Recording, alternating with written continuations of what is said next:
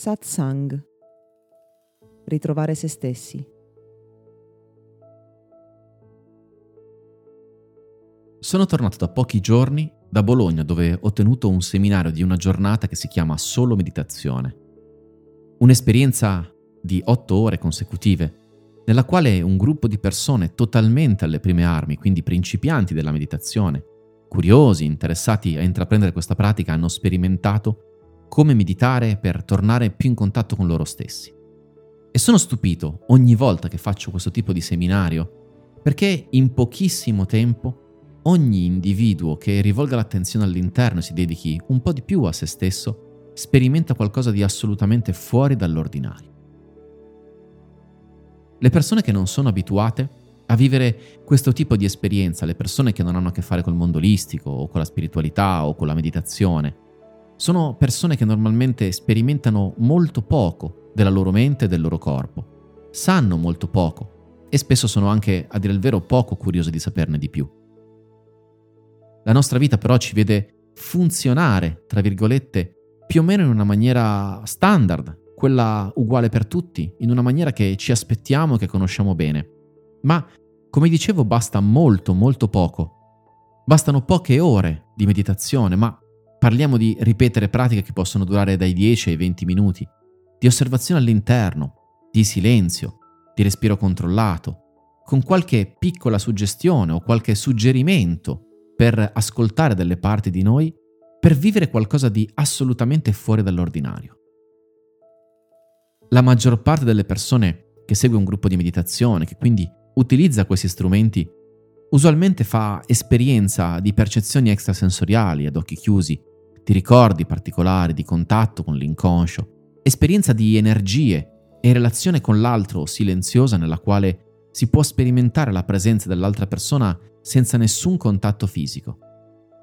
Insomma, è straordinario quanto con un minimo sforzo con qualche minuto di impegno e con qualche suggestione alle spalle, le persone possano vivere maggiormente il loro potenziale, cioè lasciar libero ciò che sono, esprimere se stesse ad un livello diverso. E spesso tutti quelli che hanno il coraggio di fare almeno una volta questo tipo di esperienze vivono sensazioni molto diverse da quello che si aspettano. E io sono il primo che quando li vede, quando li sente,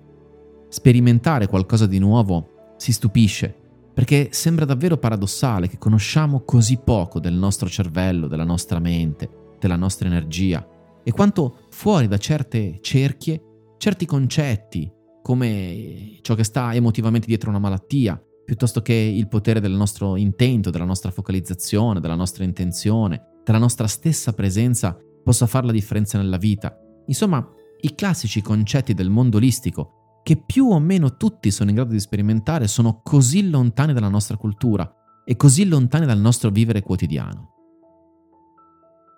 Nelle cerchie di persone che si dedicano regolarmente alla meditazione o alle pratiche olistiche, si sperimentano dimensioni dell'essere che diventano assolutamente ordinarie e che sono spesso quegli aspetti di noi, quelle nostre capacità mentali superiori, quelle nostre capacità creative o intuitive o percettive, che tutti quanti abbiamo già da quando siamo bambini. Ed è questo forse l'assurdità pazzesca, cioè tutti quanti nasciamo con un potenziale che poi facilmente dimentichiamo, semplicemente perché i nostri genitori, la cultura in cui viviamo, la nazione in cui cresciamo, non ci insegna a rispettare, a considerare, a mantenere quelle facoltà e la maggior parte delle esperienze e delle possibilità che si esprimono con poche ore di meditazione vengono considerate là fuori cose impossibili, assurde o da ciarlatani. È incredibile e mi stupisco ogni volta perché anche persone tra virgolette scettiche, quando si avvicinano a un'esperienza interiore, beh, si affacciano su un mondo e si apre loro un mondo del quale non conoscono nulla, dal quale non si aspettano granché. Basta un momento, un'esperienza, un'attenzione differente per vivere qualcosa di unico, per tirar fuori davvero un potenziale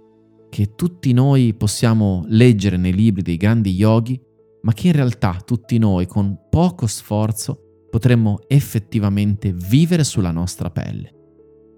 Anche per questo mi ha sempre affascinato il mondo olistico. Personalmente non mi sono avvicinato e non sono andato avanti per quasi due decenni in questo settore guidato dal dolore, dal voler risolvere un problema o particolari ansie, ma al contrario affascinato davvero dalla natura umana, che si esprime con grande facilità quando ci diamo la possibilità di farlo.